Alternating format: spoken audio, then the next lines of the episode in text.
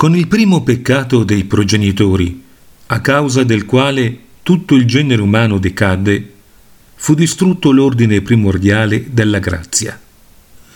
Dio non volle lasciare che il mondo infelice sprofondasse nell'abisso della miseria terrena e nella morte eterna, ma nel suo immenso amore e bontà volle liberare l'umanità prigioniera, rialzarla e arricchirla dei beni della grazia e della gloria.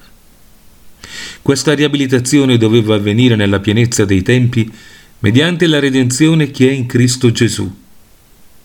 Gesù Cristo, tramite il suo sacrificio sulla croce, è la salvezza per tutto il mondo e per tutti i secoli.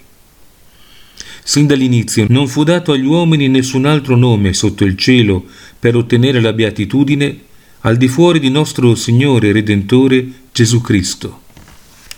Anche nell'epoca precristiana, quindi, nessuno poteva accedere alla vita di grazia e all'eterna salvezza senza l'unione con Cristo. Ma questa unione poteva avvenire allora solo tramite la fede soprannaturale nel Redentore promesso. Per rendere possibile la fede, necessaria la salvezza per tutta l'umanità, come anche la speranza e la carità, il cui fondamento è la fede, Dio ha donato in tutti i tempi il suo ausilio e la sua grazia. Il mistero della redenzione non fu mai, anche nell'Antico Testamento, senza effetto.